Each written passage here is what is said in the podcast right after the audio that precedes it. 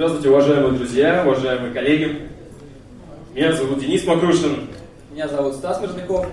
И в своем докладе мы хотели бы показать, рассказать, а, как э, методы наступательной безопасности, которые мы используем, кто-то в тестировании на проникновении, кто-то в CTF-соревнованиях, как эти методы могут быть полезны при исследовании окружающего нас мира.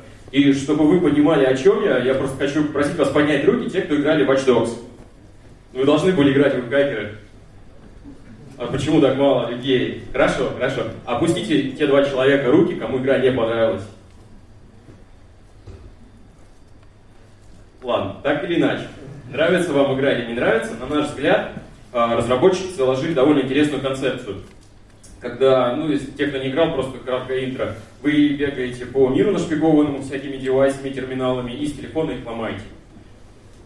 Почему концепция интересна? Даже сейчас вы можете найти а, кучу девайсов, если присмотритесь, а, будучи в аэропорту, на вокзале, в медицинских учреждениях, которые ждут своего героя из видеоигры.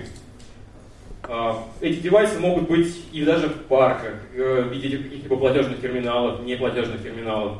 А, даже туалеты, то те содержат какой-то терминал. Правда, пентестить я бы их не стал. Духу не хватит. А, и если... Жизнь нам она показывает, что все эти устройства, они недостаточно хорошо защищены. Если вы ведете на YouTube терминал Hacked или взлом терминала, то увидите три видео, как минимум, которые э, отражают довольно... Показывают, показывают, как ребята раскладывают пассианс или рисуют какие-то непристойности в Paint. Э, побольше, побольше, чем три. Хорошо, я видел три. И э, это видео, все эти видео просмотренные позволяют нам так или иначе сделать какие-то выводы о методике тестирования данных терминалов. Э, имея на руках полноэкранное приложение, наша задача выбраться из песочницы, выйти в системное окружение. Как мы можем это сделать? Мы можем использовать так называемый tap fuzzing, то есть поработать пальчиками. К примеру, нажимая на экран и удерживая э, палец в течение 60 секунд, 6-10, можно вызвать контекстное меню или какую-либо недокументированную возможность. На видео ребята нажимают в разные углы экрана и тем самым крашат приложение. Кто-то делает интересные такие манипуляции, и приложения вместе с системой перезагружаются. Это пример tap fuzzing а. Можно использовать так называемый data fuzzing, когда вы вводите, э, если приложение обладает какими-нибудь полями ввода какой-либо информации, вы можете попробовать поиграться с параметрами ввода. Да? Я молчу про всякие там SQL инъекции, попытка. Это может быть банальный какой-нибудь буфер overflow, когда вы вводите кучу-кучу каких-либо данных, и э, возникает неадекватная реакция со стороны приложения. Вас выкидывает в окружение операционной системы. После того, как вы тем или иным образом добились выхода в окружение операционной системы, ваша задача следующая – это перебраться в раздел справки, которая, как известно, ведет уже ко всем остальным функциям системы операционной. То есть вы можете попасть в панель управления и запустить виртуальную клавиатуру со всеми вытекающими последствиями. А, ну давайте взглянем правду в глаза. А, сенсорные технологии уже прочно вошли в нашу жизнь и прошли те времена, когда можно просто там добраться до меню пуск внизу, либо вызвать правую кнопку мыши, да и разработчики стали лучше это дело тестировать, то есть уже нет такого, что разработчик тестирует себя на десктопе с мышкой, а дальше все в продакшн ходит э, на сенсорном экране, и поэтому есть э, девиации в, в этом приложении. А, так куда можно еще глянуть, собственно? То есть вот где хакер еще может найти какие-то способы, как а, порыться в терминалах? А, нет, да. Значит, а, давайте взглянем с позиции разработчика. А, ему часто прилетают задачи по проектировке приложения, и очень как бы а, хочется воспользоваться чужим кодом. То есть это могут быть функции, это могут быть виджеты, которые он просто вставляет в свой код. Но если в своем коде он хорошо разбирается и знает, как все это работает, то что происходит, когда он добавляет э, то, что он, собственно, сам написал, да? То есть он может э, не тестировать просто это, поскольку это доверенная вещь. Вот один из таких примеров был нами найден на московских улицах. Да?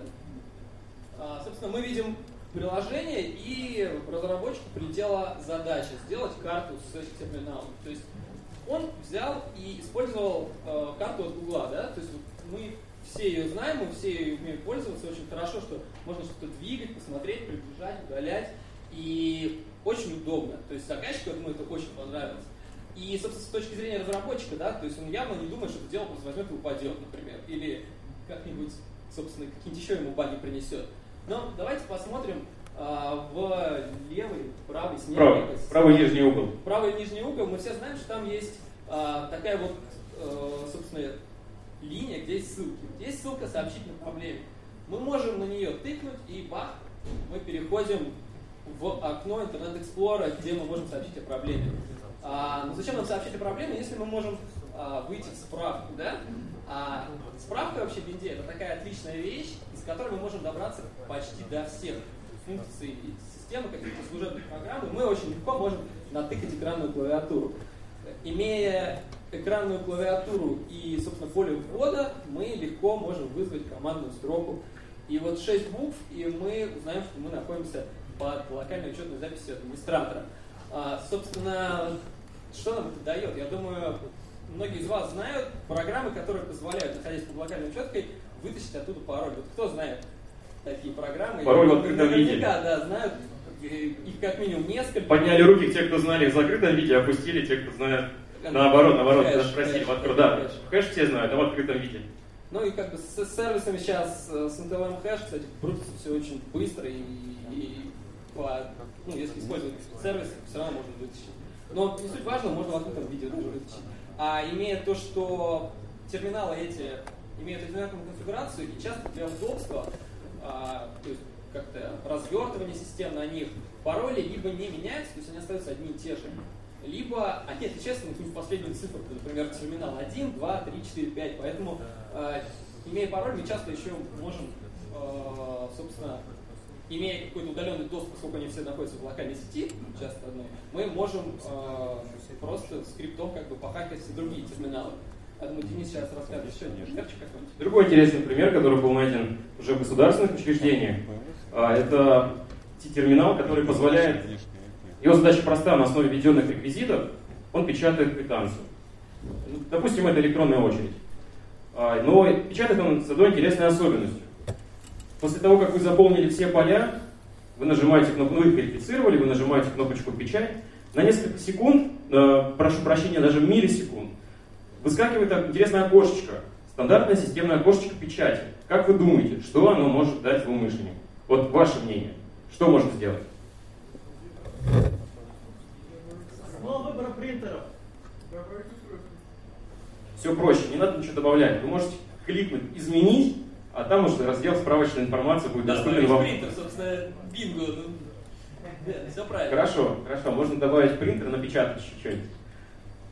Но, опять же, есть такая интересная особенность. Это выскакивает на несколько миллисекунд. То есть человек, в принципе, ну, только если очень настырный, будет все это заполнять повторно и нажимать, нажимать, нажимать. Соответственно, а, на наш взгляд, это не очень эксплуатабельно с одной, а, с одной оговорочкой, что если вдруг по, какой, по каким-либо интересным течениям обстоятельств это окно зависнет, или, как показывает практика, не будет чеков, то злоумышленник просто увидит это окно, перманентно будет кликать куда захочет. То есть оно, оно зависит. Давай скажем, что это вот все дело не подтвердилось, то есть это мы Да, мы, мы ничего, ничего, ничего, мы, вообще, это догадки. Ничего, то есть все догадки, и не больше, не меньше. Но что будет, если закончится бумага в принтере? Что будет, если закончится чернила, или просто какая-то там ошибка драйвера, или просто мы все знаем, что бывают терминалы, которые очень тормознутые, да? И, например, то есть за утечку памяти там в приложениях самописных или еще чего-то. И вот эти 0,5 секунд превратятся в 5 секунд. И что будет тогда, я думаю, головника может доставить э, создателям. Однако, если вы посмотрите видео на YouTube и уже посмотрели, или вот послушав нас, скажете, ну хорошо, чуваки, а где реальная постэксплуатация? Что мы откроем косыночку пассианс разложим или пейнтик порисуем? А давайте подумаем, какие сценарии постэксплуатации можно извлечь из этих устройств, какие у них особенности. Во-первых, они все публичные, они работают в режиме 24 на 7. Они имеют повышенную степень доверия со стороны пользователя. Позже я подскажу, как, как это можно использовать. А, эти устройства зачастую имеют одинаковую конфигурацию, одинаковые пароли. Ну и, а, как показывает э, исследование, некоторые из этих устройств могут смотреть другие приватные сети. То есть они могут стать отправной точкой для дальнейших сценариев атаки. Соответственно, можно перечислить вот сценарий. Самое безобидное, что можно сделать, злоумышленник, проэксплуатировав устройство, это поставить свою рекламу. Не знаю, например, сайт Zero Nights, и люди, которые поставить это на полноэкранном режиме, и человек просто не будет возможности, кроме как посмотреть на нее и пойти дальше. Рано или поздно у него терпение все-таки любопыт, любопытство или терпение заставит его перейти. И э, можно использовать другие интересные кейсы. Ботнет, не знаю, биткоины майнить. Э, можно... Много намайнишь на терминалах, конечно. Ну, а если их много? Э, можно попробовать сдампить приложение. Э, приложение зачастую содержит интересные особенности, логи.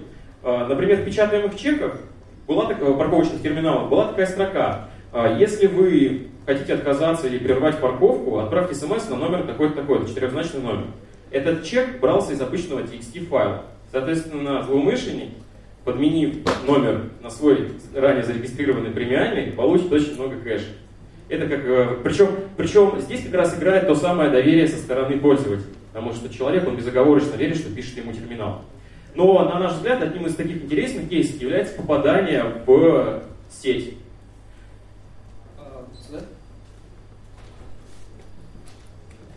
А вот э, об этом сценарии хотелось бы остановиться поподробнее.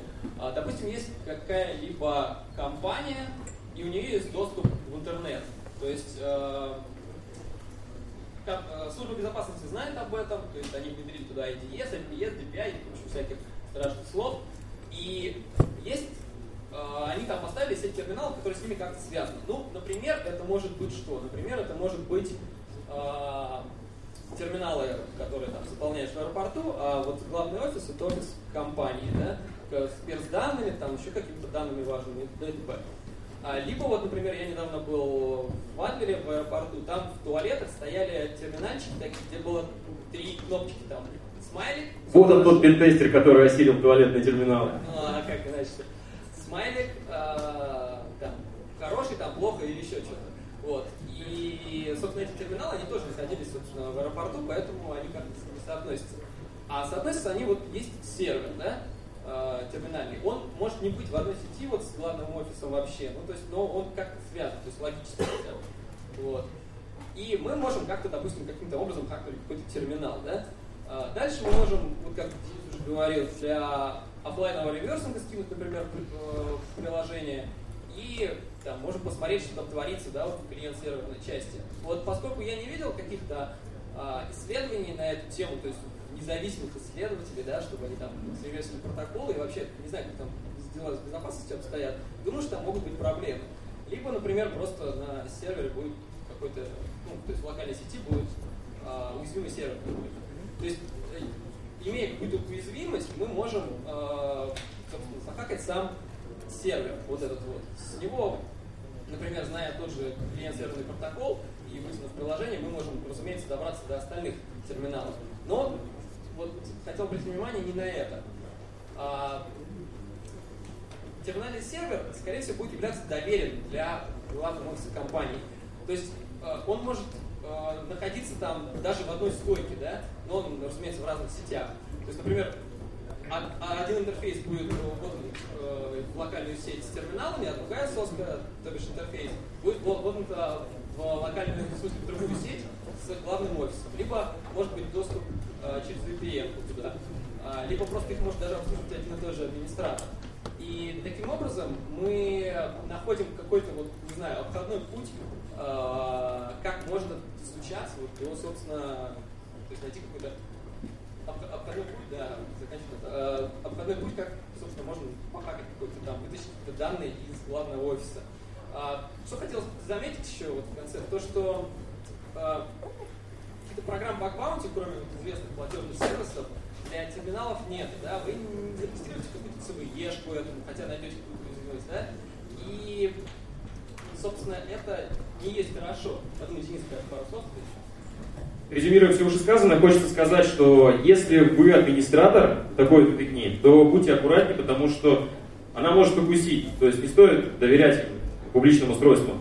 Если вы человек, который пользуется паркоматами, то будьте аккуратнее, когда вас спрашивают дополнительные данные, например, реквизиты вашей платежной карты.